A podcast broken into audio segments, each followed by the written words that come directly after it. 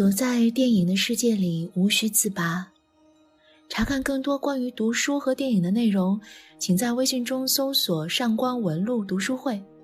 各位好，我是上官文露读书会的主播玉笛。真实生活里，有多少人每天是看不到自己的，或者根本不想看到？加缪曾经说。我的灵魂与我之间的距离如此遥远，而我的存在却如此真实。电影《超脱》获得二十四届东京电影节多个主竞赛单元奖。埃德里安的气质真的太适合《钢琴师》和《超脱》这样的电影了，隔着屏幕都能感受到指尖的那种烟草味和毫不做作的忧伤。影片讲的故事很简单。也很深刻。在美国一个生源极差的社区学校，埃德里安担任代课老师，和几个问题学生还有其他老师发生了一系列学校内外的事儿。教育的悲哀到底是你用尽全力也无法叫醒一个装睡的人。最开始镜头的处理就使得压抑感洒满屏幕，手持摄影机和变焦推拉，聚焦人脸部特写。小细纹的抽动都可以一览无余，真实感不断喂养着观众的窥视心理。电影的那种文艺腔调和情节，把你拉着走向人性的深处，让你看见自己的灵魂。电影给我印象最深刻的镜头是这个学校的老师晚上回家之后的情景。他们白天要绞尽脑汁地应对各种问题少年的挑衅、谩骂、羞辱。还要承担上级教育部门对学生满意度和成绩的压力，以及家长对孩子要么病态管教，要么放任自流的那种态度。而导演并没有止步这些看得见的绝望，而是把镜头对准了夜幕后一个个家庭单体，把一种看不见的绝望彻底精准的注射到你内心深处。有的回到家是一个特别小的房间，放下床。就放不下别的了，然后自己对着窗外拿瓶啤酒，随意从冰箱拿出速冻食品，机械地运动着咀嚼肌，好像所有的力气都用尽在了白天，晚上连眨眼的力气都没了。有的虽然满屋都是人，但是推门回去没有一个人看到他。对着电视的，抱着手机的，趴在地上的。都沉浸在自己的世界里。每个人的表情都好像泡面里被吸干水分的蔬菜包。饭桌上是空的，冰箱是空的，水杯也是空的。他无奈地拿出学生答卷准备批阅，又看到卷子上刺眼的谩骂单词。在一个屋檐下的家人，好像被封印一样的冰冷麻木，看得见肉体。却看不清灵魂，看不见的绝望不止这些，还有更大的冰冷是藏在笑容里的。在学校叱咤风云的女校长回家，疲惫地瘫坐在沙发上，脱掉高跟鞋，马上迎来体贴微笑的丈夫，抱起她肿胀的脚，温柔的亲吻。本以为终于看到一个正常温暖的家庭，可以让冷到冰点的电影温度回升一些，可是。却从冷藏进入到了速冻。这对夫妻的问题已经存在很多时候了，家庭里弥漫的是一种病态的、伪装的、虚假的相敬如宾。我对你的每一次微笑，背后都是曾经美好记忆早已不在的那种深深的恶意。丈夫笑着把花瓶摔碎到地板的瞬间，外表那么坚强的女校长。眼里是深深的惊恐与绝望的泪花。在婚姻里面，这种介于暴力和冷暴力之间的变态暴力，才是最撕碎人心的。拂去皮囊表面的一层金粉，灵魂的杯子里，却盛着满满的毒药。埃德里安在霓虹的橱窗外点了一根烟。影片用独白的方式加速去调制这种绝望的浓稠。他淡淡的说：“我们晚上都会把问题带回家，白天再带着问题去上班。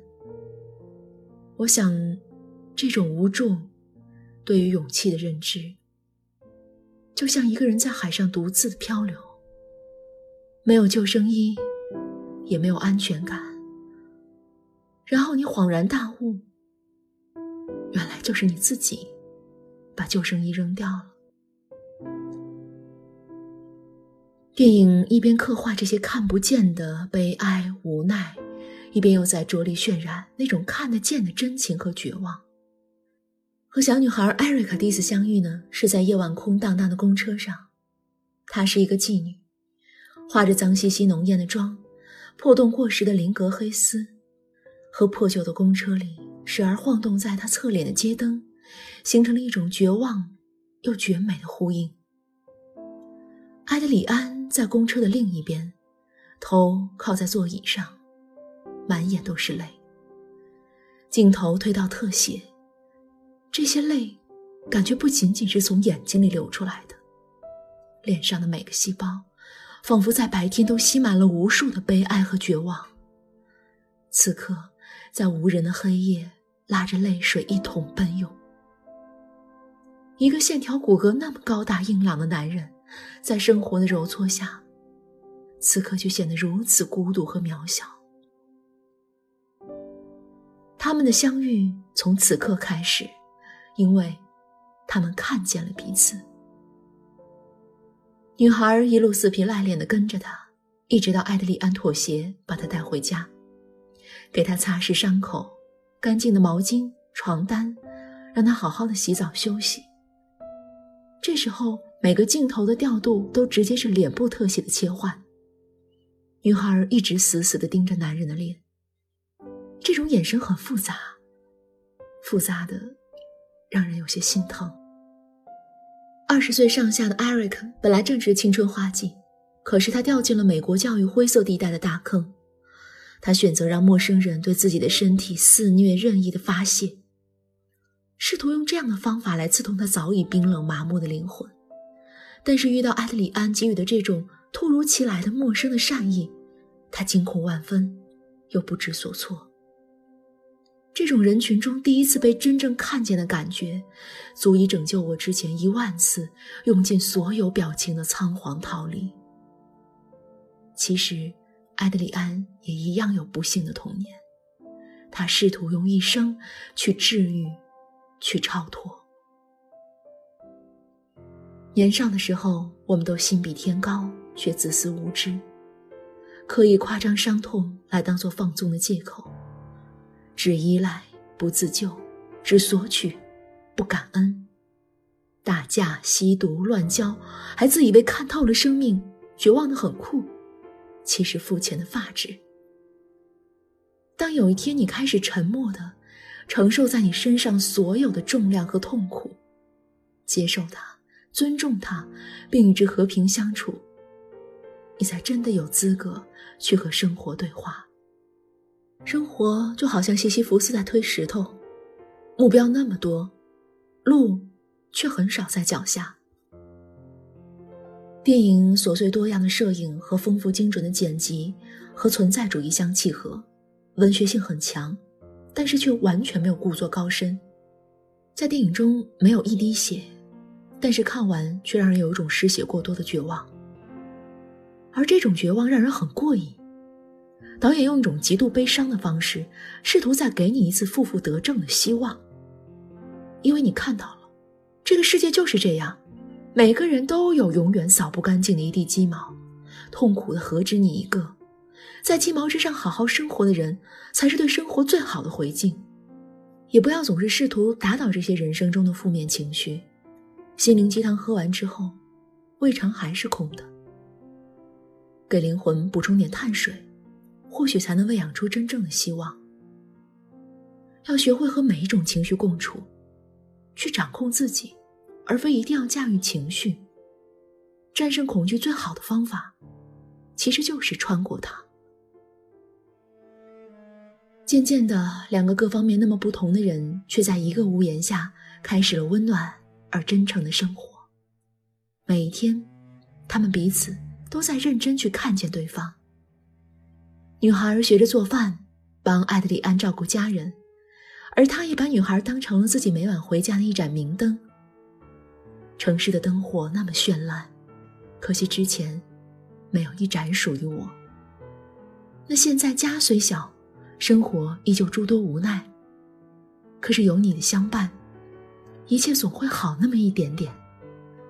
后来学校一个肥胖又被人嫌弃的女孩自杀了，这件事触痛了埃德里安。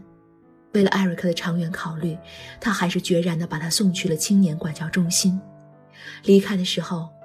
女孩哭得撕心裂肺。如果我的一生都在黑暗中度过，我的眼睛已经适应了。可惜你来过，给我带来了灯火，如今又狠狠的去吹灭。艾德里安对他说：“一切都会好起来的。”可是我觉得，这是最残忍的一句话。明天五二零就是小满节气了。所谓小得盈满，一个就算看得清生活真实的样子，也要勇敢去爱的季节来了。这时候的天气有一点小满后的沉淀，有没有完全饱满后的自恋？自然的智慧早就渗透在每天的阳光雨露里。就算阳光兴头好，也不会太闷热；风雨劲头足，也没有太夸张。让我们打起精神，好好生活，小满则满。电影的最后镜头很美，埃德里安去管教中心看望女孩，两个人在彩色云朵的天空下紧紧拥抱着。天如果阴沉一点，我的悲伤或许就不会那么明显，而晴朗的天空下。我的所有快乐，都只来自于你，让我看见。